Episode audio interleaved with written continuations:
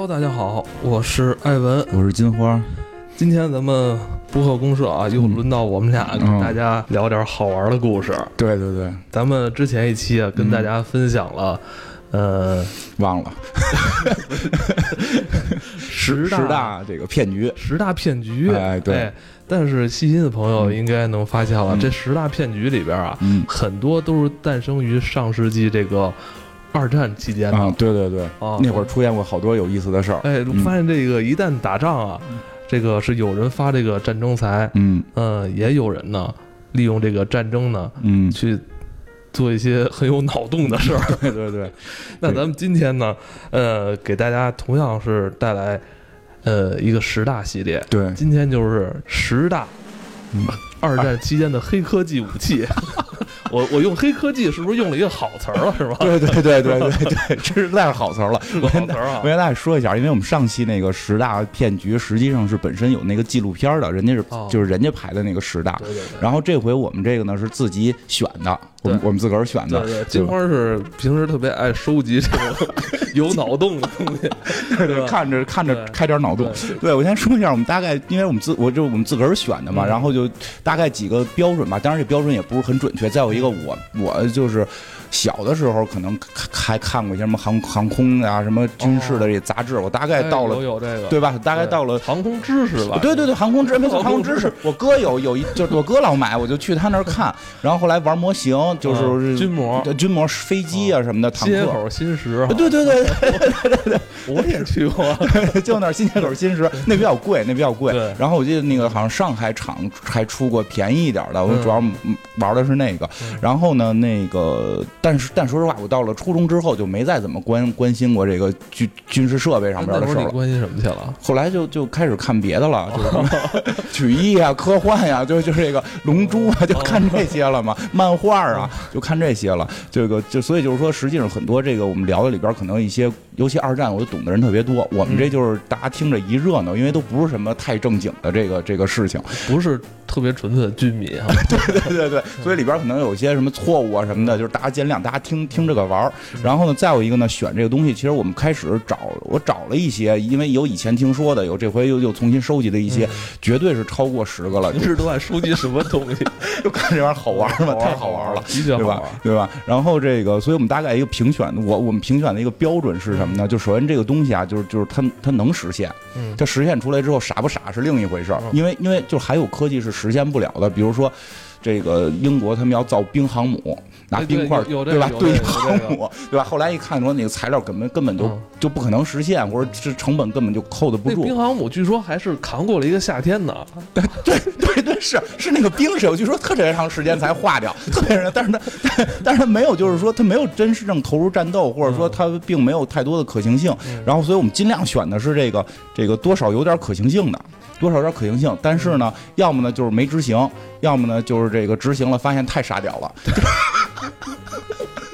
对 对，呃有时候有时候就就这么说战争，就是嬉皮笑脸说不合适，不合适啊！不合适。我们那个呃，今天这期节目呃，也是想透过这些黑科技啊，嗯所谓的这些黑科技、嗯傻屌武器啊，来那个宣传一些反战的。，对对对，真的就是其实有些残忍性是也能看出来的。确实是对吧对，然后那个对对，再有一个就是说，还有一类没选，就是它真的对后来科技有明显发展帮助的，是对吧？比如什么 V 二火箭这个导弹啊，还有那个叫什么呃那个那个纳粹最后造的那个什么这个 GO 二二九飞机，和很多人说那个可能是 B 二原型，有很多争议了。但这种无翼飞机这种，它虽然在当时投没有投入这个，有的就是刚使用就就被缴获了或者就战败了嘛，但它实际对后来的科技还是有很大帮助的。甚至还有一些仿生学的这种武器出现哈。嗯，对，就是我们这回选的里边很多是仿生学，但是这些就是后来就没执行的，就是后来就是就是反正就是到二战结束之后，我们今天选的这十个基本上就没有后续了。咱们用一个倒叙吧。嗯，对对对倒叙对。越越往后越怪哈。咱们首先排到第十位的，嗯，这个 来自这个日本的二战时期他们的一个发明。啊，对，他们这个发明，其实我刚才说到来自日本那个时期，大家应该也能联想到，就是普遍，呃，成本比较低，对对对，就是这个反坦克竹竿儿。听着都新鲜。反坦克竹竿，其实我先说一下，这事儿特别逗的是什么呀？就是反坦克竹竿在网上有很多种这个版本版本说法，然后呢，很多人认为这东西是不存在的，因为据说呢，这个是最早好像说在哪个贴吧有有有有人互相讨论，有人说这个日本日本在二战期间，这个有军迷说啊，不是不是我说啊，军迷说日本在二战期间用一个用一把老虎钳可以拆掉一个坦克。然后 厉害了，对，这这明这听着就不太靠谱嘛。然后后来呢，就有人就为了讽刺他，就就说这个叫反坦克老虎钳。后来还说发明了什么日本反坦克体操，然后 听着跟美国队长似的。所以后来也有反坦克竹竿、反反坦克什么武士刀等等这些东西。但后来大家发现那些东西不存在，但是反坦克竹竿是真存在的。有一些历史资料去证明它。对对对，而且是还好像还是投入了很很大的这个使用的这个范围，因为当时日本确实是这个相对来讲是穷，对吧？它国内的这个自然资源也比较贫瘠。对，而且就是他们这个这个发家也比较晚嘛，然后而且他面对的就是除了中国，就是他除了侵华这边他。太平洋战争跟美国打呀，核它核心的那个就是最大的这个这个叫什么战斗力都投入到跟美国对抗了。美国那多强大，对吧？是，美国多强大？这跟日本比的话，人家坦克、军舰的都有。说实际上，我后来查了一下，这个反坦克竹竿吧，其实只是一个衍生品。这个最早是是是是不是反坦克竹竿？他们是一个叫降龙伏虎计划。这个最早这么像个武林秘籍一样，对对对，武林秘籍最早是最早反军舰竹竿，反军舰也可以用竹竿儿，我觉得。降龙计划就是说，这个他们就弄上那个水底呼吸的服装，然后弄一个五米的竹竿，竹竿前头杵一个这个鱼雷，接触性鱼雷一杵就炸，然后。我觉得当时他们可能想的太多，是为了节省这个呃武器的成本，但没有想到人力成本也其实是一个巨大的那个对，因为因为你耗费对，因为日本日本，你像他那会儿自杀式的那个那个飞机，对对吧？是，对自杀式飞机，其实这日日本日本在二战的时候就是非常疯狂，就是一个真的是一个神经病国家，就是他们对于战战争的这个这这这种渴望程度，为了我觉得很变态，已经有点。不择手段，对对，很变态。对呃，侵略的国家不择手段，对自己也不择手段。对，就是这样。而且他们的人当时已经都被洗脑了，都像疯子一样，都像疯子一样。所以其实二战结束之后，很多的日本的动漫作品都在反思嘛，就是自己我们当时怎么了？宫崎骏为代表啊，他有很多作品都是反战的。对，所以就是在当时，他们真的是这个竹竿是真使了，就是五米实际上是会被炸死的，它就是一种自杀式行动。这个反坦克竹竿，大家可以想到这个这个武器啊，是为了对抗坦克啊。我们知道，在二战期间啊，这个坦克的这个武器，呃，可以说是在整个战争中起到一个非常决定性的一个作用，尤其是在这个陆战。对，二战的时候是坦克大战嘛，对，坦克跟军舰的这种大战。当时好，当时二战还没有特别好的去对抗。坦克的武器没没没对对，所以你看这这个表里边反坦克的东西一大堆，大家都在琢磨怎么反坦克。那坦克太猛了，对吧？因为一战的时候坦克出来不就是四辆坦克踏平欧洲战场吗？那大铁罐子，你那枪也打不透，你有啥辙，对吧？所以这个人家都可能研究炸炸弹什么的，这种就像这个你有后备的这个经济实力，你玩命炸呗，对吧？日本穷啊，对吧？我们有人，他们人确实多，而且都是这种日本武士，就是有武士道精神，咔咔就死的。这种，不是据说他们上飞机都带着这个军刀上嘛，都跟神经病一样，带军刀上摆弄不开，跳伞跳不出来，都是他们干的事儿。然后，然后咱们说这反坦克竹竿到底该怎么使用？就 教大家，就是一竹竿，就是刚才不是说它是有这个呃，对，现在听众朋友请不要效仿，不要效仿。他这不是说有这个反反舰的这个就是反军舰竹竿吗？后来在陆地上就是这个伏虎计划，就是这个反坦克竹竿，就是一个三米到五米长的竹竿，然后前头绑一地雷。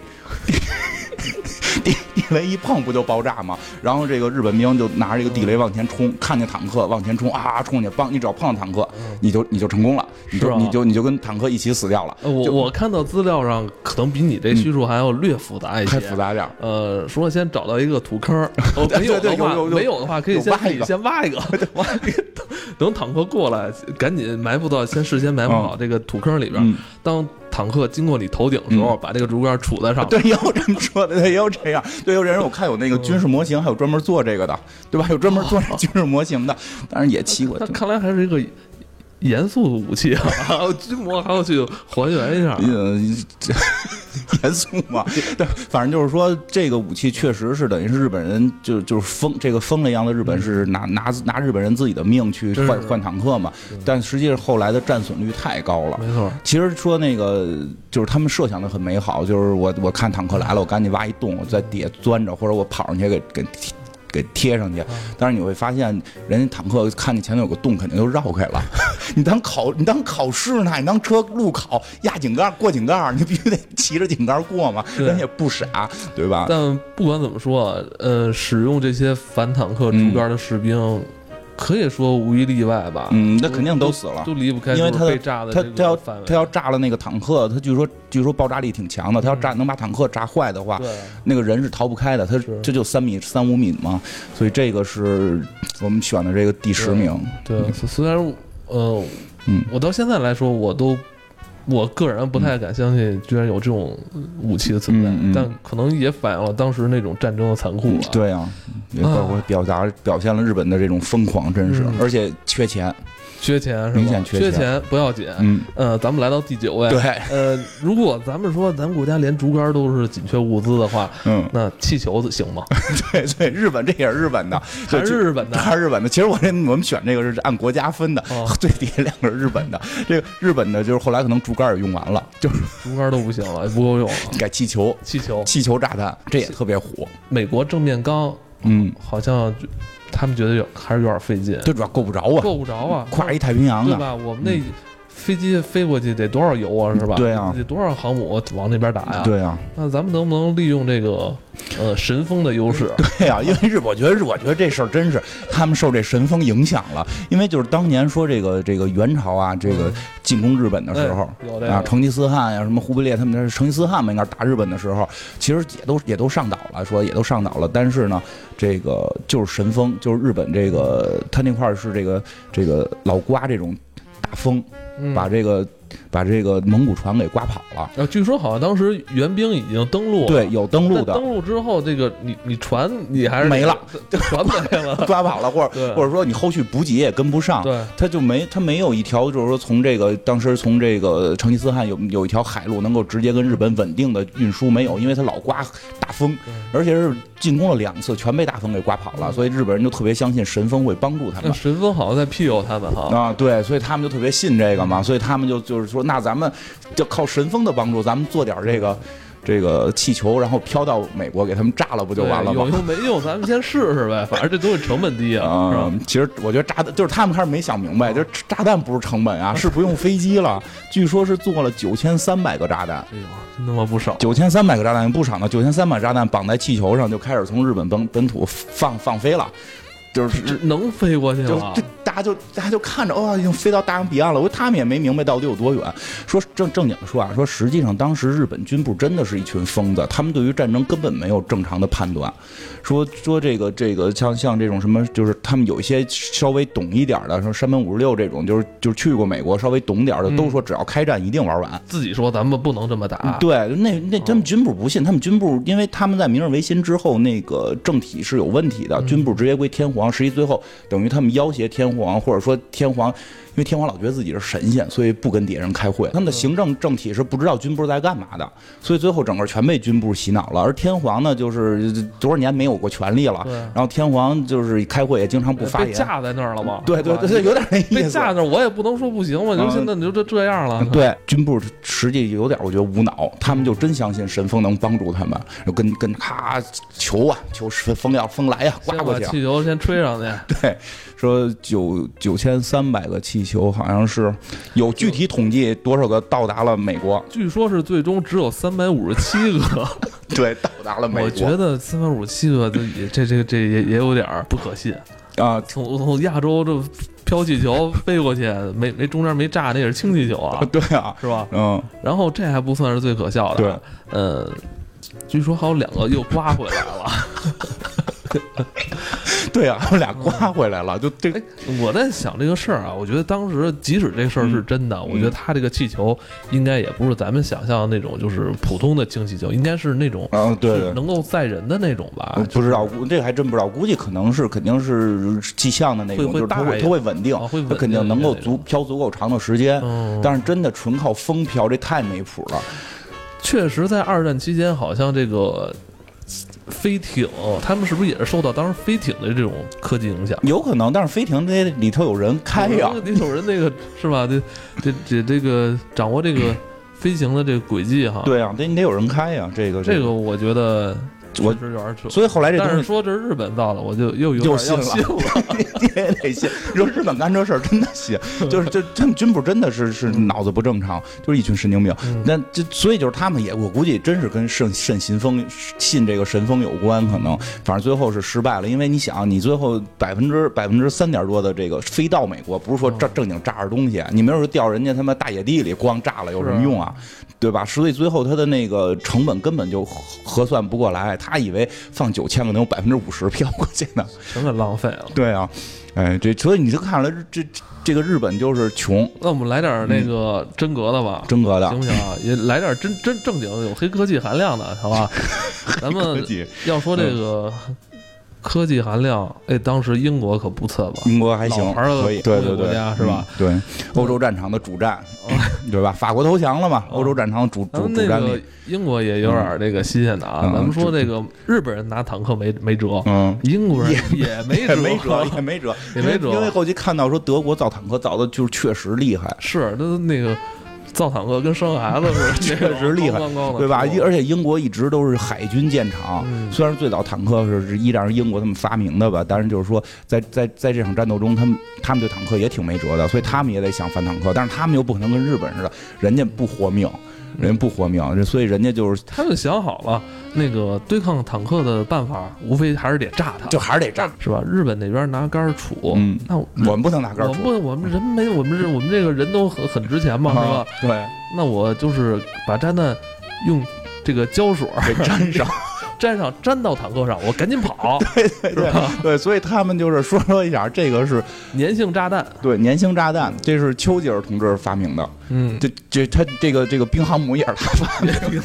我们刚才说，刚才日本那边是军部直接主导这个战争了，那英国这边就是丘吉尔首相嘛，当时首相首相主导也不行。对，因为丘吉尔就是就是他可能对于。军备还没没那么擅长，所以有人说当时就是这个丘吉尔建立了一个类似于神盾局的东西，就专门研制这些玩意儿。有人管这个叫丘吉尔的什么什么玩具车间呀、玩玩具室啊，就是研究一堆这这个那个，对吧？但是你也不得不说，人最后人家那个整出那个什么电脑来了。哎，对吧？就是这脑洞，对啊，这脑洞也不是说没用，所有人整出电脑来了。但是说说的这个没用的这个粘性炸弹，听着其实特别靠谱。说丘吉尔是是走脑子了的，他不是完全没脑子，他是没有实践经验。嗯，我哎，你说这还真是他正经哦，因为他以前是海军，嗯，他以前是海军，所以可能就包一壳，嗯，呃，士兵看发现坦克之后，把这壳打开，嗯，里边就是涂满这个粘性物质的这个胶水的炸弹啊，给你那拎着扔坦克上，扔坦克上。他是这么计划的，他是这么计划的，对吧？扔坦克粘上就完了。对，但是没想到。他跟在海上不一样。对啊，您是海军大臣是吧？我们这是陆战，那陆战的脏啊，脏，都都暴土扬长的，全是泥，对，全是泥。大家有有有经验，普遍是这个坦克啊，身上是坦克身经百战嘛，是吧？身上都是土，对啊，你那东西有土的东西，你往上粘不上。对啊，咱们有经验，你那军舰是吧？对对对对，干干净净。对，咱要有经验，弄一透明胶条，你上头沾上灰，你就粘不住东西了，对吧？因为它它都被灰粘住，它掉下去了，所以最后这炸弹发现根本粘不住战战斗中的坦克，粘不上这战斗中的坦克还。不要紧，最要命的是，它会粘到士兵的手。对，那手啊、衣服呀，全能粘上。所以很多士兵在使用这个炸弹的时候，就就粘坦克没粘上，粘自己身上，而且是只要一开盖，五秒就炸，所以损失非常惨重。说当时当时他们的军这个这个军队啊，就是说拒绝使用这个玩意儿，但不知道丘吉尔怎么想的，已经造了二百二百五十万颗。我。这这玩意儿造出来不能不使，好歹是炸弹嘛。而且是人丘吉尔那个直接领导的项目是吧？所以他实际上还是用了一阵儿的用法，说基本就跟日本那个就类似了，就是在一个壕沟里躲着，坦克过来赶紧上去给粘上就跑，然后还得是跑得快的，跑得慢的也被炸死。所以这个是这真的，这个我觉得丘吉尔这就是这个是缺少实战经验，他肯定是因为他这东西是在那个这个试验场里试验没问题。你想试验场东西每天有人保养啊？是啊，而且说丘吉尔下午来，赶紧把坦克擦干净点儿。咱们刚才说到日本了，说到英国了，是吧？都是对坦克没辙。为了反反坦克，都是费尽了心思啊。但是我们知道，二战还有一个很重要的国家，是吧？苏联，是吧？他也他也跟德国打，他也跟德跟跟德国打，就得想这怎么去反德国这坦克啊。对，德国坦克当时太厉害，德国坦克确实太厉害了。这苏联想的招什么？就是来到第七名啊。苏联想的招，他们也反坦克狗，这非常不提倡。这现在的人站出来，我跟你讲，就得就得骂他们。就跟你讲，反坦克狗，军犬其实一直都有，所以就是犬类被我们驯养之后，确实能执行很多这个军队的这个任务。没错，你你还记得咱们玩红警的时候吗？对，就有这狗舍，就是你必须得弄狗，你要不弄狗，人家那个什么有那个特种兵，就对，就过来就给你偷了，必须得拿狗咬他们。而且而且是苏联弄的哈，就是红警里边苏联有狗舍，好像是，记得还真是，好像苏联在。二战期间，的确在狗这身上下了功夫，下过功夫。而且我记着，二战之后，他们对狗这研究一直没停。连狗换头术，我我听说不不一定是真的啊，是坊间传闻啊。互联网经常去流传这种东西，说什么双头狗啊，叫什么地狱犬计划吧？啊，对，是是说有这种，说把就是两只狗换换狗头，对吧？一一个狗身子有两个头啊，对。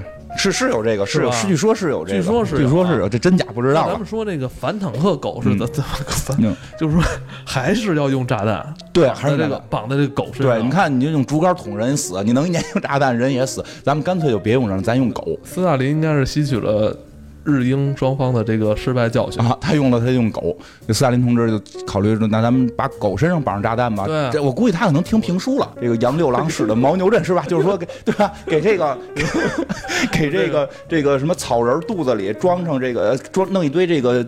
叫什么？这个呃，辽国兵的衣服，然后里边装上草，对吧？弄一假人然后呢，这个牛这个犄角上给给带上刀，然后过去划开，里边出草，就巴甫洛夫这个条件反射，对吧？当时还有什么东铁锤、宋铁棒帮着一块弄，然后最后这帮狗就是一到镇里边一一打仗，就看见人就开始过去挑肚子，挑肚子看有没有草吃，对吧？他完全学的是这套，完全学这套。怎么他们怎么训练呢？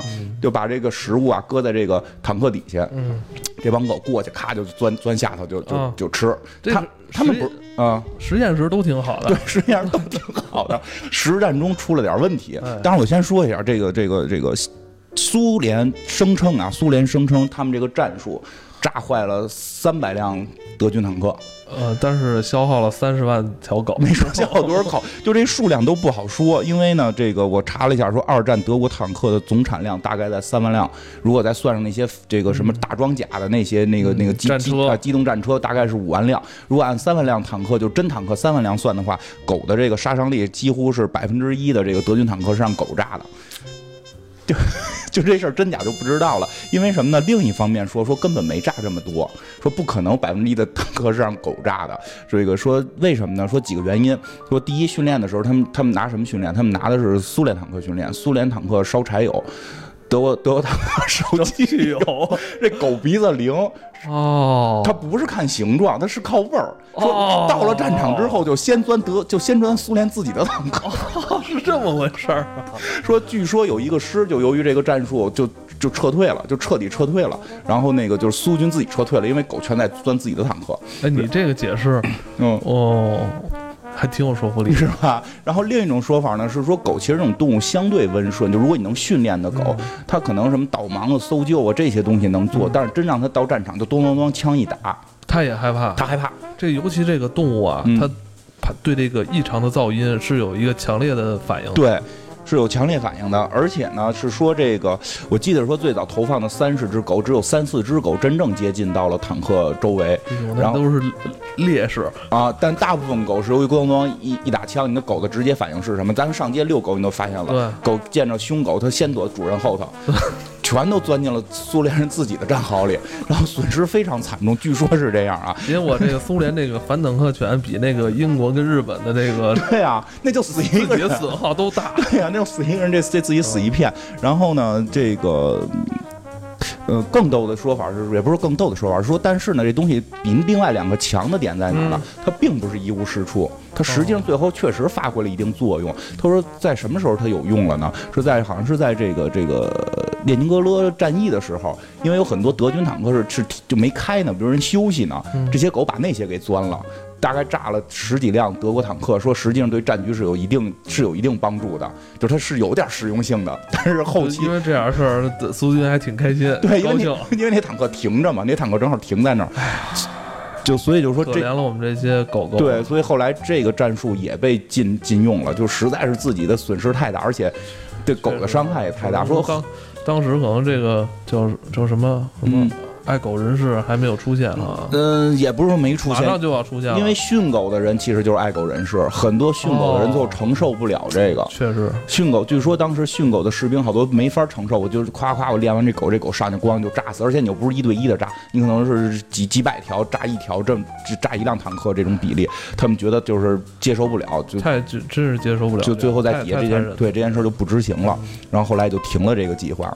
那咱们就来到咱们的第六位啊，德国，德国造的。就是你听，马上跟那些感觉就不一样。然后，这个德军的空气加农炮，嗯，对，是吧？我要打赢战争，我还是要在这武器上、科技、科研上下功夫，还是得攀高科。哎，对，这前四个听着都没走科技这条路线，对吧？长约十米的长炮，对，十米长炮。最关键的是什么？这炮不用炸弹，这个炮实际上是在。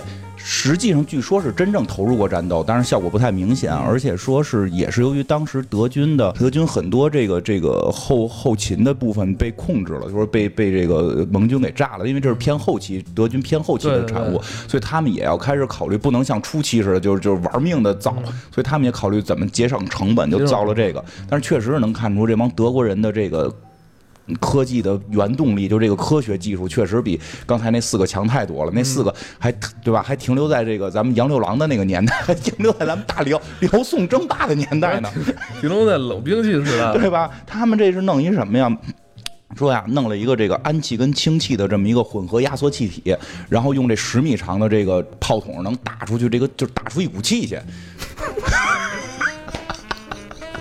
你想到了什么？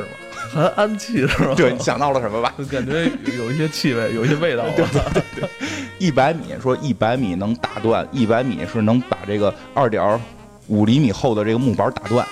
他们原始是拿这个想打低空飞的轰炸飞机，哦，想干这个事儿。但是呢，这事儿确实就是当时他们也也可能是这个怎么讲？嗯，确实战斗后期可可能就是没想明白，这东西最后打飞机发现打不了。他还是这个上炮慢吧？也不是关关键，人打出的是股气儿。你弄一木板跟那立着，你靠一个气一推就那什么，人那飞机都飞着呢，你对吧？你一气过去，好像。就没事儿，就就晃悠一下，你明白吗？是不是根据你的这个射程距离，就是啊，对，它的这个能量会有所衰减，是吧？对对，衰减会很快，而且再有关键就是冻着，就是就它飞机在天上飘着，一股气推就推一下呗，就晃悠晃悠。你它原来是什么？是是在地上立一木板，木板跟地上就是就是坐坐实了，然后咣一一一一气一冲，给给打给打断了。它没关系，我们打不了飞机，我们还可以打坦克。对他们后来把人改陆战了，说陆战也有问题，就啊，就打空战还有一问题，那会儿已经开始研究制导性武器了。他这气出去，你任何制导或者说都没有，或者你看导弹后头有那个小小翅膀什么的，能控制一些什么的都没有，就活生生就是生怼打不着。这就是咱们现在说生怼是吧？对，而且他个儿大，其实这是德军最大的一个特点，就个儿大。这个一会儿讲到后边，他这属于个儿小的了已经。德军是在二战期间造过很多就是巨大型的，对，不光是这个。空气加农炮了，像我们那个军迷比较熟知的这个俾斯麦战列舰，是吧？对，他就爱爱往个儿大了做，所以他在这东西没什么实际用处。不是俾斯麦战列舰好像也不是最大的啊，忽略吧，大家。反正他并没有什么太强的真正能够扭扭转战局的这个机会，而且他们已经处于劣势了，而且那么大个儿，完全的是变成了一个。死目标，都不是都是活动目死目标，死目标，死目标。对，关键说，咱们刚才说这个空气枪炮有长约十米，我们知道你长约十米的东西，你要想隐藏它，在战争中是很困难的。对呀，就很容易成为敌方的目标。对呀，对呀，就这就就变成活靶子了。所以这东西也是。不知道下没下马，就是反正是最后是被这个盟军给缴获了，发现哎，他们这儿有这么奇怪的东西啊！这 用氨气崩我们什么意思？确实是诺曼底登陆之后发现的这个武器。哎，但你说这个空气加农炮，其实听起来好像是不是咱们后期？好好研究研究是有这个可行性的呢。嗯，主要是后来的武器都比它强，最关键你没法制导，你没有任何可延续性，因为气体你没法制导。其实你知道吗？就是这场战争啊，二战在二战期间，尤其是二战中后期啊，呃，有很多邪门的事儿。嗯，其实有些你还不能说是一点道理没有。嗯，但是我觉得肯定是跟当时的那种半导体的那种发，因为当时还没有发展正经的半半导体的这个东西嘛，所以以至于。大家愿意从那个仿生学那个角度，对，是这么回事，是吧？因为对，因为当时应该你你想，当时飞机应该已经都起能飞起来了嘛？飞机飞起来之后，大家好像觉得，哎，是不是通过飞机跟那个鸟的这个这个套路里边去多学点别的？就是从这仿生学这儿想想下点功夫。就是你你想说这空气大炮也是从仿生学来的？有可能，要不然用氨气呢？不过你刚才说那个特别对，其实这里边后边的一些武器，全是由于新的武器革命导致这个东西就不再研究了，没有用了，因为制导啊什么的一些东西的诞生。对，就你这个科技树啊，你发现突然有一项。它点亮了啊，它其他的那些选项啊，就直接灰了，你没有必要再去考虑了。对对对，嗯，对，那对对，你说这特别对。嗯，那咱们不着急啊，咱们这个继续，咱们往后聊。嗯，呃，咱们刚才说那个德国造过一门十米长的空气加农炮，嗯，呃，太一般了，这太一般了，太一般了，太常见了，是吧？这个很。金花还找到一个，这金花找这个，后来我还没找着，知道 是超级大炮，超级坦克，超级坦克，超级坦克，P 叫 P 一千。嗯，你这哪儿找的？P 一千，P 一千这个坦克，这个坦克我说一下，这坦克是这个四二年这个叫克鲁伯这个公司，嗯。提出来的，我们要坦克不是越大越好吗？越越越大装甲越厚，对啊，无人能我就越厉害。对啊，无人能敌啊！我们咱们来一个陆地巡洋舰，海上都改航母了，咱们来一陆地巡洋舰。所以他们提出了一个 P 一千计划，就我们要做一个一千吨的坦克。嗯，我先说一下这这一千吨什么概念啊？就是这个虎式坦克，就是德军就装备那个主力的重重型虎式坦克是五十六吨，后边出的虎王坦克也就是六十九吨，他要造一个一千吨的。我天！就不知道怎么把这个虎王绑一起是吧？对对，不知道怎么想的。然后这个在在这个图纸阶段设计都设计完了啊，设计师出活挺快，出活挺快，设计完了。这个长度啊，这车长三十五，就这个坦克长三十五米，宽十四米，高十一米。我操，这就是一个五百平的一个移移动别墅，三层移动别墅。四层吧，得十十十十一米，得四层了吧？四层楼，这个东西它真能移动吗？这个这多费油啊！因为就是说它是前期四二年前期的作品嘛，因为他前期做这东西的时候没考虑油够不够，因为他们强强大嘛。这后期他们绝对不敢想这玩意儿。然后呢，还有呢，还有他装了这重一千吨啊，装了两门舰炮，装了两门这个船上的炮。都没装坦克的炮，装是海军那边富裕了，是吧？说的是这个三百八十毫米的这个这个舰炮，战列舰的炮装的战列舰的炮，直接怼坦克，怼坦克上。对，然后还有另外还有一门正常的这个坦克火炮。然后呢，这个不光这样，他们在同年还研发了 P 一千五。我天，要弄一个一千五，这么快就出二代，跟出手机似的，我操！最上半年旗舰跟下半年旗舰，对对对。然后这个希特勒特别喜欢，特别喜欢。其实你能看出来，这个希特勒人就是好大喜功。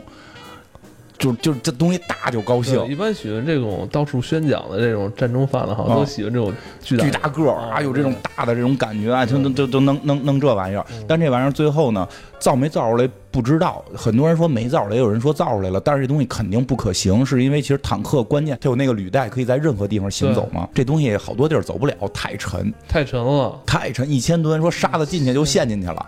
就是很多地儿根本没法走。而且他没有想到，这如果一旦开火的话，它后坐力对自己本身这坦克也是一个对对，它根本这个对它实际上没有实，就是没有这个可可可实操性。它这东西是能造出来的，但造出来之后你打起来，你没地儿能去。你你你就是变成一火把的，你对吧？你躺你掉到这个沙沙堆里你就出不来，你掉进这个沼泽里你也出不来。对，嗯，而且他应该他没有想到过飞机对他的这种。当时可能，当时飞机可能还没有那么强大的这个，但是他个儿大，确实容易被炸。他应该还，因为他们还没造出来，还没想到呢，就是 就是没有正正经投入到战战争当中。而且我当时看他是说呀，这个东西啊，它不是光造这么一个玩意儿，就是这个他组他弄得跟航母似的，它是核心，然后旁边多少多少坦克。哦，一开后边那个机箱盖还呱呱往上下小坦克，不是下小坦克、战车、摩托车就就有点这意思吧？就是这堆东西是围着它的，就跟现在那航母似的，什么战列舰呀，什么巡洋舰都围着这个航母，然后是是这么个意思。他那个是有战术的，他们原原始是想，希特勒要玩一战术，中间是这个陆地巡洋舰，旁边这种坦克、轻型坦克、什么摩托车，我组成一个大编队，这么这么这么走。实际上，我觉得也就希特勒喜欢，完全这个所谓的业余战争贩子，业余业叫什么？业余军事专家。我觉得他应该就是脑海里浮现是那种大阅兵式的东西。对对对，他是一个典型的职业战争犯的业余军事专家。因为我想到是他可能把这造出来之后，他能更容易多接受一些媒体的采访。站在车上过瘾是吧？招手就就这种感觉吧，对吧？因为因为实际上最后坦克你拼拼的那个就是德国闪击战，你快呀。对，机动性，机动性，你这么大哪来机动性啊？就他就就是为了。嘚瑟，我觉得这个也不可行啊，非常不可行。嗯嗯，但我们刚才说到有巨型的坦克是吧？巨型的大炮，二战中后期啊，就是有很多这种 巨型武器的图纸，其实都已经诞生。这个其实你看刚才那巨型坦克、那巨型巨型炮都没都没有。都没有发挥什么真正的作用，但是有一个他们造的巨型的东西还真发挥作用了。巨型铁轨炮啊，巨型塔夫也称古斯塔夫重炮。对，其实这个我先说一下啊，这也是这个这个这炮我用过，你用过哪儿？我这你先聊，你待会儿告诉我，这我真用过这是吗？人厉害了你，这个这也是那个克鲁伯这个公司造的，这他是一共造了两门，一门叫这个古斯塔夫，一门叫这个多拉，好像是一共是两门这个炮，这个炮是正经投入过战斗的。哎，对我用。过吗？你哪儿用过的？我用过。你先给大家介绍。对，当时我记得这门炮好像是为了为了对抗马奇诺防线，对，是吧？对，这个门炮最早是说为了对抗马奇诺防线，因为最早的时候，这个这个希特勒没觉得那个。这个法国人民这么就是法国军队这么容易投降，他怎么也得想法打这马奇诺防线。所以就是你那个军事专家，我也不，我真不觉得这，我真不明白这军事专家是不是胡说八道啊？这军事专家就跟他说说，你要想打他，你得弄一七百毫米的炮。对他不是，他说那那防线厚啊，七米多的那个混凝土是吧？那你就得造一能打穿那七米多混凝土的。对，你刚才我们那舰炮才三百多 三百多毫米嘛，你说这要弄一七百毫米的炮，这希特勒那就造呗。我说他就那就造，就就真给他造了，就这次还真造出来了。但是问题是在于造出来的时候，法国已经投降了。嗯，这个这拿这炮打谁去呀？对吧？这马马提诺防线用不上，法国都投降了，就是那打苏联去吧。所以他这个炮实际上是在苏联战场上使用过的，是在跟那个苏德战争的前期曾经用过，好像是打了四十多炮吧。然后真的是把这个苏联这个这个阵地炸成焦土，说这个防御三地下三十米以下防御工事全都炸坏了。哎呦，非常非常厉害。我刚才提到了这门古斯塔夫重炮，它由于巨大，嗯。嗯，它不能像那些像自行火炮是通过这个什么对。个战车啊来来拉都拉不动它，拉拉动的，但这不行，这太大了，必须使火车，得使火车，得在这个配在这个铁轨上，对啊，来去对进入前线，所以他必须他去哪儿得先修铁轨。这就麻烦了。如果您要是去，比如德军，您要去苏联，你先帮苏联修这个铁路，现在苏苏联修铁路，明白吗？所以他最后就是你真正就是他进攻性深入很难深入了。他因为原先计划，马奇诺跟这个这个德国人挨着，人在德国自己境内造完铁路，过去炸一下就完了，对吧？所以他这就后来机动性出现特别大的问题，比那机动性还弱，而且他重的他重一千四百八十八吨。这个炮管就是三十二米长，哎，我觉得也不能是标准的那种铁路，也禁不住啊。啊，对，好像得是弄特殊的，弄好几个火车头拉它。天哪，一千四百多，就一千五百吨的一个炮，然后跟刚才那个 P P 金的那坦克呢？比它沉，比比那坦克比那沉。这五十五十三米长，十二米高，所以说那坦克听着是笑话，其实不是，人炮造出来了，人造出这炮来，想我们要不然弄那么一坦克。哦，这炮是能造出来的，但它同样的问题就是，据说啊，据说这个炮往苏联拉的时候要过桥，桥塌了。就是桥过不去，必须得绕山路，特别难走。它的机动性在早期的时候，可能你想，就是你现在要进攻苏联，你你慢慢拉呗，你你没拉到，我不开战不就完了吗？对。但是真正打起来两线作战的时候，它的机动性就出现特别大的问题了。这吨炮还是挺厉害的，因为它的炮弹就七吨重，对，可以发射至四十六公里远。对，咋就不不四十六公里？从我们家，从我们家，哎呦，从我们家能能杨杨桥都不止。对它距离也远呀，距离真是挺远，就不炸那么一大玩意儿下去，能坑也够呛。要不然它能把这个地下三十三十米的防御工事都都炸坏呢。而且而且这个，你要说你哪儿用过吗？你还没揭秘你哪儿用过？用过，我我我以前在那个 E A 出的战地那游戏里边，嗯，我没用过这，不是这古斯塔夫重炮啊。但是也同样是嫁接在这个铁那轨道上的那个铁路上的，就是，嗯，在打战地的时候，不是双方对战嘛？跟那个我是打在线的，就是两方那个，嗯，呃，玩家一起对战。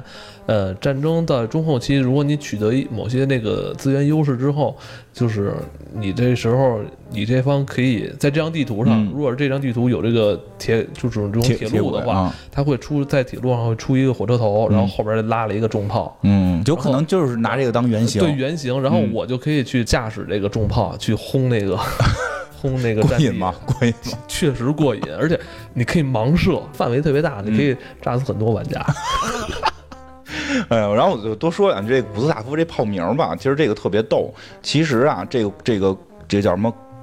克鲁伯这个公司啊，就是是是是什么？这个特别早就有的一个德国的专门弄军火跟钢铁的公司。但是它是传到哪代的时候，就是是就是是女儿哦，没没有男性继承人了。然后当时呢，这个德国这这个德国的这个威廉边也不传女啊，传女啊，就传了传女的了，所以是传给女儿了。但是国王很担心，当时还有国王呢。他们那个德国德国的威廉二世就很担心，传给女的，这女的嫁人不就跟人走了吗？他万一他们也是封建思想啊，他要万一嫁外国人怎么办？哦，那不就是变成外国的军工厂了吗？他很担心，所以他就找了一个德国人，就找了一个他认为他的亲信，这个亲信叫古斯塔夫，哦，是一个外交官，就是说你你这样吧，正就是这个这个国相亲去。啊，就国国王替你做媒，你们接了吧，就是结果呢，所以是这个这个克鲁伯这个女孩。嫁给了这个古斯塔夫这个外交官，所以呢，然后嫁完之后呢，这个国王就亲赐古斯塔夫，你可以姓姓这个姓这个克鲁伯这个名字。哦，倒插门啊，倒插门了。哦，所以这个门中炮用的是他们倒插门祖先男人的名字，男人的这个这个这个姓氏。那这个这哥们儿也可以啊！我操，这个。然后这个他另外一辆，另外一共两辆嘛，另外一辆叫这多拉，是这个是这个工程师的媳妇儿的名字。哦，就是就是这这种战争贩子工程师也不太理解，给自己媳妇儿名字起起弄大炮上头，我觉得 有点怪，有点有点怪。你看自个儿名冠上，我都能理解。这是这可能就是德国人的浪漫吧，浪漫吧。然后哎，然后包括说这个这个克鲁伯这公司到现在还在呢，哦，现在是在呢。然后是说是那个他们现在造什么呢？呃，汽车零配件。是非常强的一个汽车零配件公司，然后他们是在哪年呢？是七十年代还是什么年代？跟另一个德国公司合并了，是现在德国好像非常大的一个特非常强的一个钢铁汽车零配件的公司。说现在好像国国内很多电梯可能是哎，有有没错没错没错，是吧？对对对，我我之前在那个。呃，写字楼里边，我我比较喜欢去注意这个写字楼这个电梯的品牌。嗯，对，它是个电梯。普遍在电梯里边，你没有别的事儿可干。对，我我喜欢比较不同品牌这个电梯的这个升降速度。嗯嗯，对，它现在电梯确实是，如果你比如发现你现在今天乘坐这个电梯不是什么东芝啊、日立啊，还是什么其他品牌的话，如果你发现是一排特别复杂的这个对特别长。英英文字母的话，那应该就是这克鲁伯的。啊，就是这家公司。确实，这个他们现在这个这这家公司的品牌电梯在国内还是挺常见的，算慢慢算，而且算是中高端的这种比较高端的这个。对，而且挺厉害的。而且其实就是说，好像是清朝那会儿的一些海防，其实也都是我们都是进口的这家公司做的大炮。这家公司在最早就是跟中国有挺多这种就是军军火的贸易的等等。所以其实你能看出来，这个公司后来等于是他支持的。我记得是这个公司当时的老总是判刑了，是是是是，因为二战是吧？因为二战判刑了，因为他等于是相当于武装了整个这个德国军队，像我们虎式这些全是他他们做的。这这俩这两个听着比较怪的武器是人做的，人正常武器能做，人家虎式什么都都是人家做的，所以他最后是判了十几年刑，由于战争，但是就是你看很快就缓过来了。这又成了一个世界非常顶尖的公司，只是很隐藏，是确实，好像是世界五百强，它有它，它好像排一百多名。是，咱们说那个零式日本那个零式战斗机是三菱做的吗？对啊，实实际上你能看到他们这个，就是还是挺强的。这个这个这个，从军事到民到转到民营民营之后，你说实力在这儿。你说这么严肃，怎么去接第三位啊？到美国了吗？咱们刚才说的浓浓的黑科技是吧？都是这种带着这种这这这个科技味道的科技味道，是吧？对，你看德国嘛，德国系列也结束了，是吧？该美国了吗？该美国了吧？也该轮到美国了吧？其实美国的这这款产品也 不太值得一提。很有美国人的思维，就美国这帮人，就真正其实我们讲做这期节目，真正是想聊那个第一名、第二名，对吧？就是就是美国这个脑洞，你真是没没法，要不然人后来拍电影呢，这他妈搁现在都想不出来。这个先说这第三名啊，第三名，这第三名是二战中间他们使用的叫这个这款产品还有自己的名字 啊。叫胡迷，胡迷，胡迷，呃，胡是这个胡说八道的胡，呃，迷呢就是乙醚的那个迷，对，一听就是一个化学制品，就是这个这个叫。臭味喷雾剂，强力臭味儿，强力臭味儿。说这个是干嘛使的？它这个其实不是用在正面战场的，它这是用在这个支援法国抵抗运动的。当时应该法国沦陷了，嗯，法国沦陷了嘛？有什么维这个什么什么什么伪政权，什么西？哎呀，想不起来了。但是人法国人民向来是有这种游行的传统啊，对啊，反抗一切，你说什么我都要反对你。对啊，但是他们又不爱正面刚，你发现了吗？就是游个行，然后呢，就是说他们说弄点臭味呢，让这个德国人呢颜面扫地，想恶心恶心德国军官，对对对，想恶心恶心他们。说这这关键这点子是美国人想的，哎，挺欢。美国人就是到哪儿都要去做做生意，是不是？对对对，主要给他们投投投产了一批这个你们法国民众不是现在心里挺不乐意的吗？想上街游行，是不是？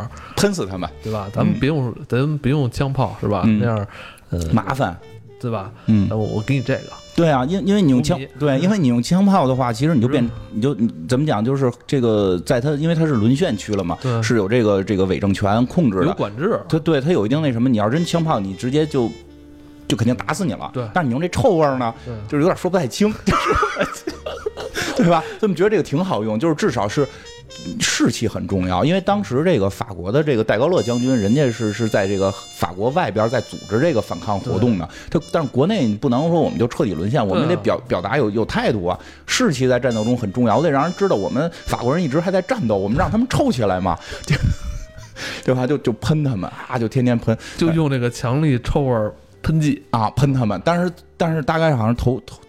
就投入使用两个礼拜就废废废了，就就没人再使用了。啊！因为据说是这个呃，喷出去之后容易误伤自己，这主要是太臭了，太臭了，谁喷喷完了自己也臭，就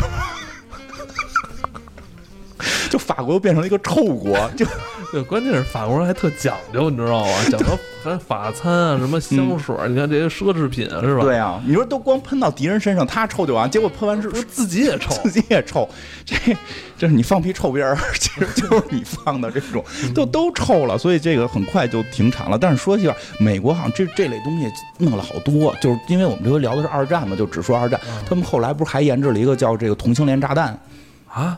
就这后来还得到了某年的这个搞笑诺贝尔大奖，诺贝尔和平奖是在二战期不是是二战之后，要不然这个就选入这里了嘛？他是二战之后，好像七十年代还是什么忘了。说他们研制一炸弹，说这炸弹里边是有某种这个激素或者是什么气体，然后让人闻到之后马上会对同性产生兴趣，然后这个炸了之后，我们这没有任何歧视啊，这东西只我们只是说，就确实他们有这个东西，这个东西扔过去，而且基本研制成功了。这东西扔过去之后，他们阵阵地里的这些男男性的士兵，敌人的男性士兵就会互相看着对方，都泛着粉红色啊，对，互相看着对方将会产生爱意而丧失斗志，然后。这个后来被被评为了那个搞笑诺贝尔的那个和平奖，说这个这种杀伤性武器至少不会让人死嘛，就是要做爱不要战争嘛，是吧？对对，很好诠释了这句话。对，好像还好像也是美国吧，就也是这种类似这种东西，他们还做过这种呕吐枪。就是就是这个东西，就是你想你要看一东西老转，不就有点晕吗？对对对。他们研制了人到底看什么东西能迅速晕，所以就里边弄的那个好多转的圈的这种东西，然后有红有绿啊，然后各种几层来回转，然后咔一照你眼睛，你离去就晕，然后你就会呕吐，丧失战斗力。感觉好像在哪部搞笑科幻电影里边见过这个词，有可能是有，因为这个后来造完之后发现特特傻的地方在于，你只要闭眼就可以，就可以躲过这个杀伤力。就，但是美国老玩这玩意儿，美国他老琢磨这些奇怪的东西，你就是很很很神奇，他就脑洞就确就是你就是确实能感觉出来。你看德国那个就是咔就是往大了造，就这一条线就往大了造。美国这就给你铺开了，什么我们都都能琢磨出来。哎，你说胡迷的这条科技树是不是跟那崔内瓦斯是？同一的也可能，我我我我一直在怀疑这东西是不是后续有有那什么，不是现在防狼喷雾剂是不是跟这有关？我我就不确定了。其实这个应该算后续是有一定沿用的，但是在战争里边就没人用这个了。第二位吧，第二位，第二位这个厉害了，这个。对呀，咱们又回到日本了。不是日本，这是美国的。哦，咱们咱们继续这个美国的黑科技啊，美国的黑科技。现在好像。这一这说到这战争，好像这些国家好像都不太正常啊，在研究这个 武器上边。嗯，对，就什么都有吧，因为咱们主要聊的这回不正常的嘛。我们刚才说苏联哈想利用这个犬类去进行那个呃战场上的这种这种功课哈，呃，美国人也想到了，对他们美国人觉得狗不太行，嗯嗯，咱们换一种动物，狗主要是有智力，对，你还得弄那傻的。蝙蝠行不行？对，试试啊，对你现在我都说到这，我马上就想到这个星星际星际争霸这个这个虫族不就这种蝙蝠什么的这种玩意儿吗？对吧？是不是有有点像吧？这种感觉，对，好像也是自类似于自杀式炸弹这种。对对，那那挺那这你。不叫蝙蝠吧？那个叫什么？就是类似这种玩意儿，反正就是那个复制的那种。呃，虫族那个自爆的那对对对，突然想不起来叫什么。嗯，对对，我我们都叫蝙蝠。对，那就是攻击对方的，像什么航母啊，对对对，或攻击对方虫族那个宿主啊，就特别好用。它就是那种自爆型嘛，炸弹嘛。其实这我觉得跟这个是有关，所以这不真不是胡说八道。嗯，这些东西后来就是你看美国弄这些玩意儿，刚才你说那个，包括那个。呕吐枪都跑他们电影里去了，嗯，他们最后研究这些玩意儿就是使不了啊，咱们还能搁在电影游戏里用一用，算是一个很好的题材设计啊。对对对，这蝙蝠炸弹是怎么回事啊？这是他们在后期了。其实这东西他们是有明确针对性的，它并不是用，它也不是用在这个真正的正正面战场。当时是已经到二战后期啊，这个这个叫什么？这个欧洲战场基本基本胜利是指日可待了。然后呢，美国还跟日本打呢，对吧？日本他妈放气球炸我们，对吧？放气球拿竹竿炸我们，对吧？因为日本当时说什么呀？哎，就这句话，我就看到这竹竹竹竿反坦克竹竿，我才能明白。就是当时，当时好像是一场战斗，在一个岛上，美国跟可能是硫磺岛还是哪个岛，美国跟日本打了特别费劲，因为当时日本已必败嘛，就是日本肯定是已经必败的状态了。但是每个日本人都跟疯了一样的跟美国死磕，结果美国伤亡率很高，虽然打赢了，伤亡率非常高。美国是典型的，就是怕人死，对他是怕人死，他他觉得这场战争。就是赢了都不行，必须得是伤亡越小越好。对，因为他人值钱嘛。然后呢，这个，嗯，对你要伤亡多，你下届总统选不上你啊，对吧？然后呢，所以，但是日本当时是一个。病态状态嘛，日本非常病态，所以他们就是什么宁为玉碎不为瓦全这种。我们现在就是全民皆起，说这个村里的这些和尚啊、妇女啊，全都出来了，说我们拿竹竿也要打死美国人。我现在我现在才明白，原先这句话我没明白，现在才明白。哦，这竹竿可能对他们确实有用，他们是不是竹竿上杵着杵着炸弹要要要屠美国人？这美国美国不行吗？竹竿，我觉得竹竿跟那个胡胡迷一起配合应该好用吧。对，美国大兵弄臭了，他们也受不了，对吧？日本人不怕，美国人怕呀，对吧？日本人不怕自己臭，这个美国人有点害怕了，他不能叫怂，他害怕了。我是那他们全民和尚和尚，据说日本和尚都知道出来打仗，拿竹竿打仗，吓人！武僧出现，对呀，这这这个伤亡率太大，我要把日本。剿平就是把日本彻底打平，因为日本全民皆兵的话，你必须得给他全打平了嘛。那那我得损失多少军队啊？然后这国家肯定这个承受不住这个损失，对吧？再大选选不上我了，我们必须得想点稀的，就给他们他妈这帮老百姓全弄死。对，美国也是从苏联那边汲取了一些 经验。其实，对，其实这是美国下黑手了。他这次的这个蝙蝠计划是针对老百姓的。操！因为确实他们老百姓全他们拿着竹竿要上街打美国人，是怎么着呢？就是我扔炸弹，我哐就炸一个地儿，我得弄弄多少炸弹？他们发现这个日本的这个建筑啊，都是木头的，哎，都是属于易燃材料，木头跟纸糊的。他们这个房子，因为是抗震嘛，人家木头跟纸糊的，然后呢烧不就完了吗？问题是怎么烧？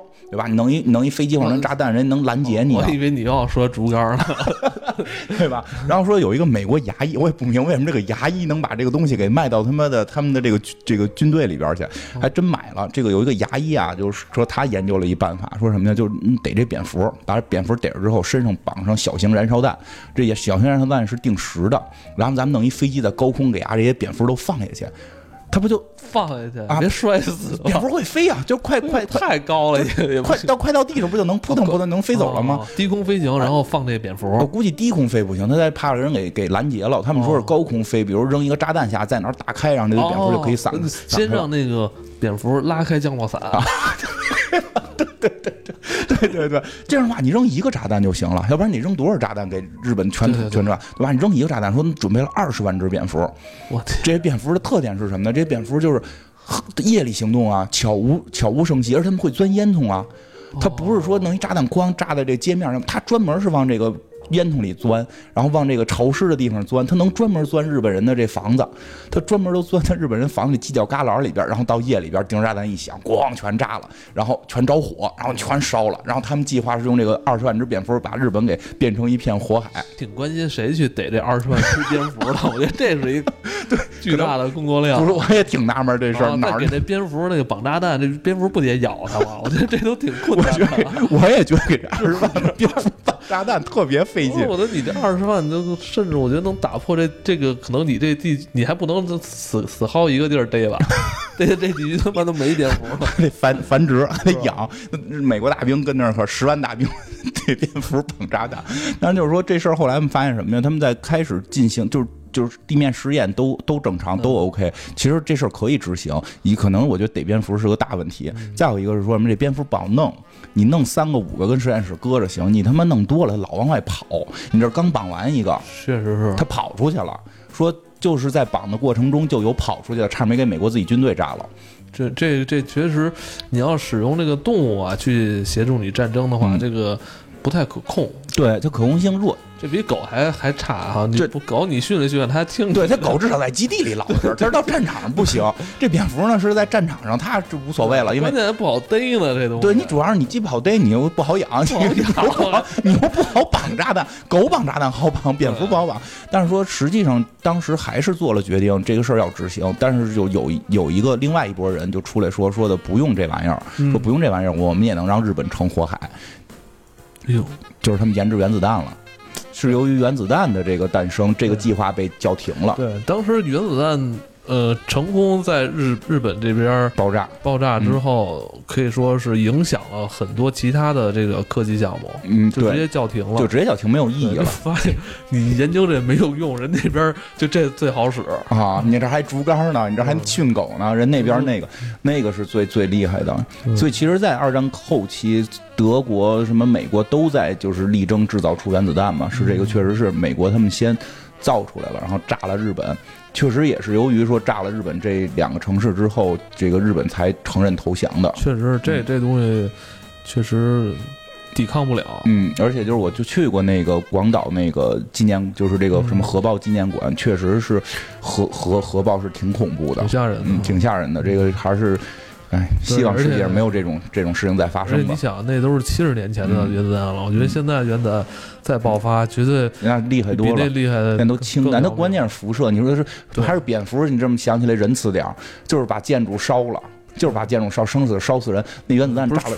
不是那个蝙蝠是为了烧竹竿 原子弹炸了之后，他们是几代人的影响，对，然后整个地区都不能再生存，对，这个这个确实挺恐怖，哎，所以蝙蝠这个就最后也没执行，但是已经试验成功了。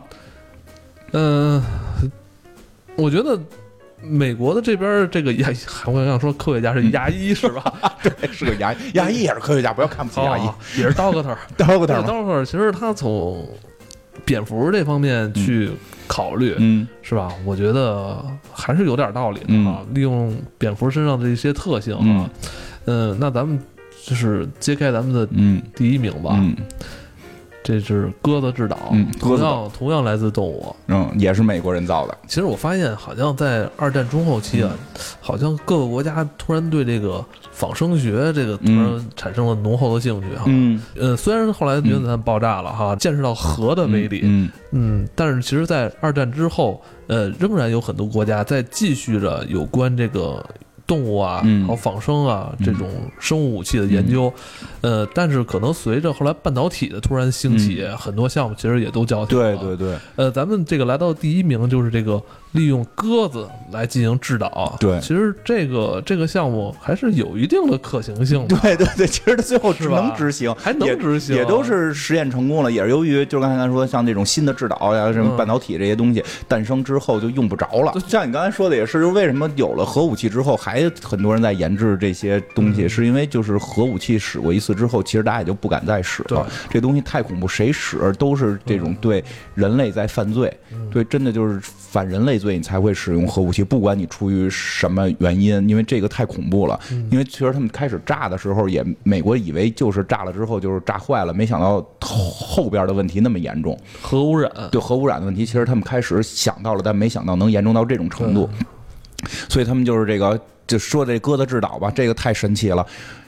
就是导弹或者说炸炸，就是他们这个炸这个船，现在都知道都能制导红外制导吧，这个制导那个制导，但是那会儿没有。没有，现那会儿还是还是落后，而且还据说，记得好像据说是日本有过这种人工制导的鱼雷，就也是人塞里边就冲过去就死了，这种就是真吓人，就是趴在鱼雷里啊，好像是啊，是说他们造过类似的这种东西，但是这美国不能造造这玩意儿啊，对，包括那个最著名的日本那个人工炸弹，就就是那个就是这个这个飞机。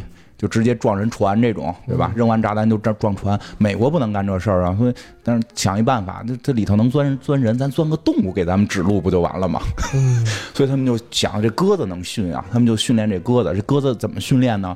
就是也是巴甫洛夫那套，就条件反射，给他们呀弄一小花片就是给这鸽子给绑好了，给。塞在一圆筒里，这圆筒正面搁的，就是只能看正面嘛。正面呢有一小花片，小花片上有艘军舰，军舰的这小影子，让小影子就来回动。只要这鸽子嘴多到这个影子，哎，就掉一玉米。嗯，多到影子掉一玉米，多到影子练练练的，这鸽子特聪明，很快就知道多那个船，哎，就掉吃的，哎，就掉玉米，多那个船就掉玉米。所以他们最后把这种训练好的鸽子呢，给放到这个炸弹里边去。这上边这炸弹上边有仨眼儿，塞仨鸽子，这仨眼儿就能看见这个。就就跟镜子，就是镜子嘛，你就能看见玻璃嘛，你就能看见前面这船在哪儿，然后你就会一直多，一直多那艘船嘛。你多那个船的时候，这上面有感应，有一感应就能感应到你这个鸽子在多哪儿，然后它就会开，这导弹就会跟着鸽子多的这个来走，来走这位置。靠鸽子这个靠鸽子的反应来去。呃，纠正你的这个对轨迹，对，包括说这船正开着呢，这鸽子咔咔咔就往那头跟着多，这呼的自己这导弹就飞过去。为什么弄仨？我觉得这特别逗，弄一个不就完了？为什么弄仨呢？说万一有一个鸽子这个犯错了呢？对，这个你这都汲取了苏联的那个经验啊。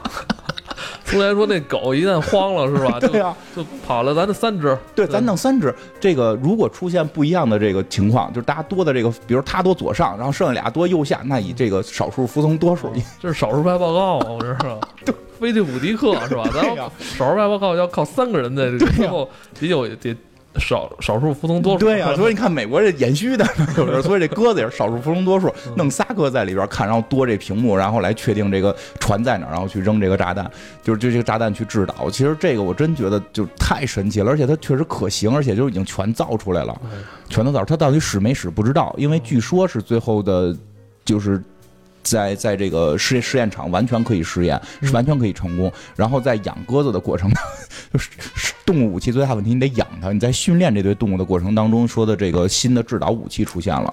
对对对，所以其实在这个战争之后，其实这个项目还在嗯依然进行着研发，而且好像是呃美国政府还批了挺多钱的，嗯，去去扶持这个项目。他可能未来可能要琢磨别的事儿吧。对，后来也是随着电子技术的发展，这个项目也就。不得不去搁浅了。嗯，真是这个，我觉得这个确实有脑子，主要可行。你是怎么琢磨出来的？你知道那个，就是不是说利用机头去那个稳定吗？稳稳定镜头的那个。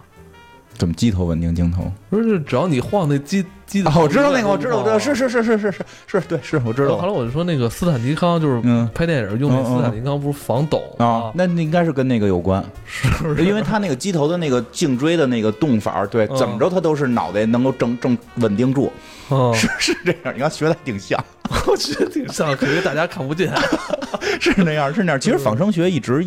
一直在帮助我们，就飞机其实也是仿生学嘛。其实人类没有什么了不起的哈。对，仿生学真是没少用。嗯，你觉得这是这个这里边，你觉得你更喜欢哪一个呀？喜哪个我也不喜欢，哪个我也不喜欢，我喜欢那干嘛。但我就是对那个鸽子那个我比较佩服，鸽子那个是，我觉得那已经是把那个这生物武器已经研研究到一个。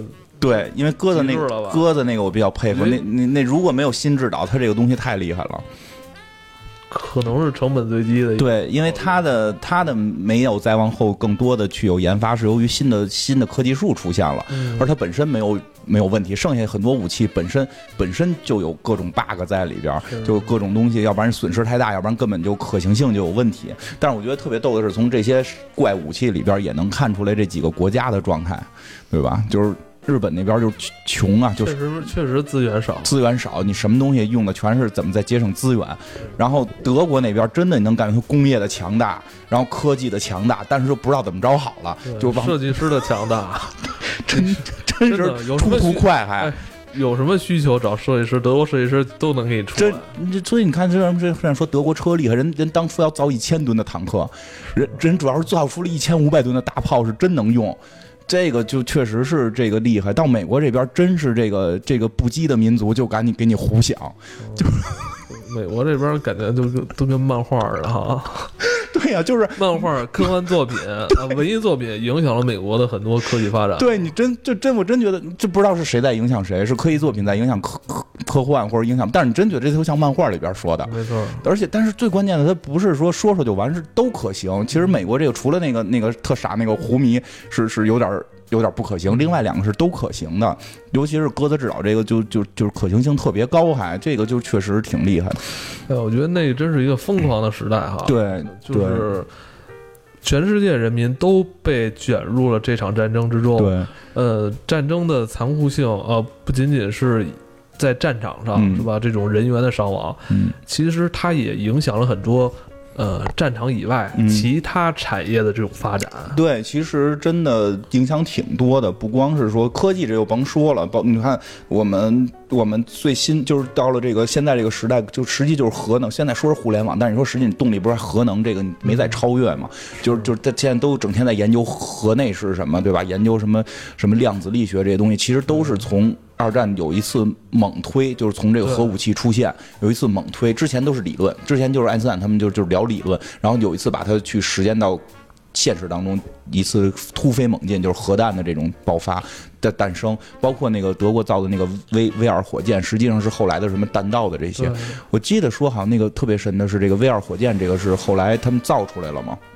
也炸到了英国，但是已经为时已晚了。然后后来他们战败的时候，就是美国什么回形针计划。因为我前两天听听那个谁讲课，就就是有人也提到过这个，就是这个神盾局，就是这个不是复联正火呢嘛，所以什么东西东西都跟你聊聊两句复联。所以有一个这个讲历史的也聊到复联，就说实际上复仇者联盟里的神盾局是有其原型的，其实就是美国执行回形针计划的，而且在。美国队长二里边吧，就是他讲的就是神盾局在执行回形针计划，但实际上美国当时是另一个部门在执行回形针计划，就是回收德国科学家，对。对吧？回而且最厉害的是 V 二火箭那个科学家，这个是是回收之后是钱学森审的，嗯，就是因为钱学森当时钱学森特别厉害，钱学森那个老师冯卡文也特别对对，他还有一个同门啊，就当时他在美国留学时候的那个同宿舍的那个室友，嗯。那室友以前还信过黑魔法，你知道这事儿吗？知道知道，对 不？没事，美国的事儿，美国的事儿。钱学森不信这个，对对对。然后反正就这特厉害的是说，特别厉特别厉害的是说，钱就是钱老是唯一一个拿着就是中国国籍可以进入五角大楼的人。在当时，在当时，就是他中，就是在真的是他在这方面挺厉害的。他就是后来从 V 二火箭去研制的这些这个这个弹道啊什么的，这个这个科技这一块儿。所以其实那也是从二战过来的。哎，你觉得当时他们那个会研也，我觉得肯定也会研究血清。美国队长肯定有，那我觉得美国队长绝对不是假的。那个你知道，你记得吗？就是《X 档案》早期有一集，嗯，就讲过，就是美国的士兵，嗯，呃。被政府强制性进行一些实验，给他们打过药。完打这药呢，并不是说让他们变得有多么强壮，是让他们不睡觉，不睡觉。对。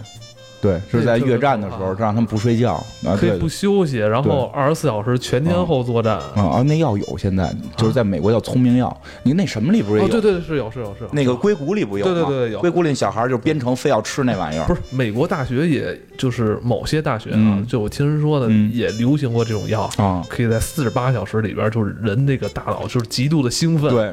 能学东西，对你的记忆力什么都都都就暴增啊什么的，然后你也不用休息，嗯，然后就。就临时抱佛脚啊，就使劲突击，然后两年之后完完成那个考试啊。因为因为你看那 S 档案那会儿九十年代嘛，现在这东西真有了，就是有。其实很多现在是毒品，因为前一段我看那个说，现在毒品已经已经开始有些就是特别，我真觉得这个特别恶毒，就是他们已经开始对小学生下手了。哇塞，就是特别恐怖，他们会做那种就是小纸片，纸片含嘴里就可以置换，而且特别讨厌的是那个纸片上面画的居然是瑞克莫蒂，就是啊。对，就是就是这这这这这个，我觉得特别讨厌，还玷污我们的喜欢的作品。但是我就是真的，我是极力反对任何形式的毒品，这个一定要严厉的打击跟对抗。因为我就是真的说一句，就是前两天我在群里边也看到有人就提到这样的话题，总是带有某种暧昧情绪，然后来全让我提了。就你不管在群里多多长时间，就是就是大家一定要明白这件事儿，这件事儿是一个非常恐怖的事情。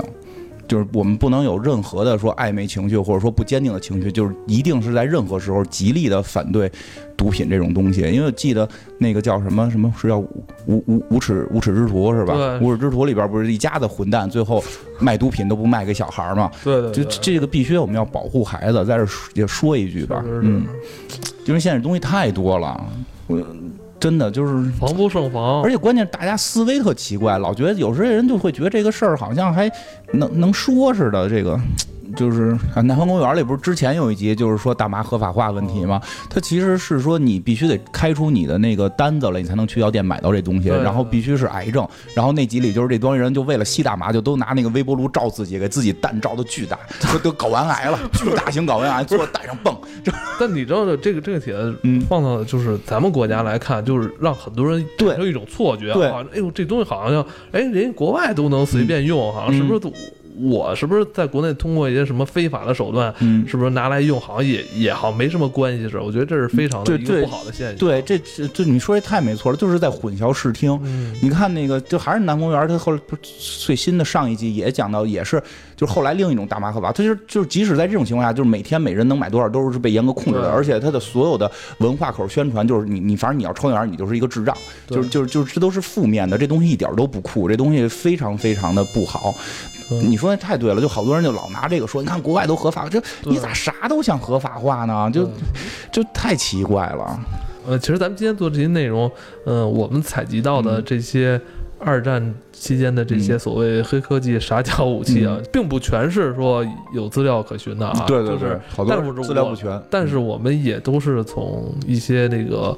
从正常途径看到的，比如像爱奇艺啊，我说的，对对对对对，也有一些对博大家一笑，对，而且也能看到，其实也能看到很多东西的残酷性，战争的残酷性。说的时候嘻嘻哈哈，对，咱们这么讲到说竹竿什么反坦克，嗯，其实说实话，这节给这个士兵。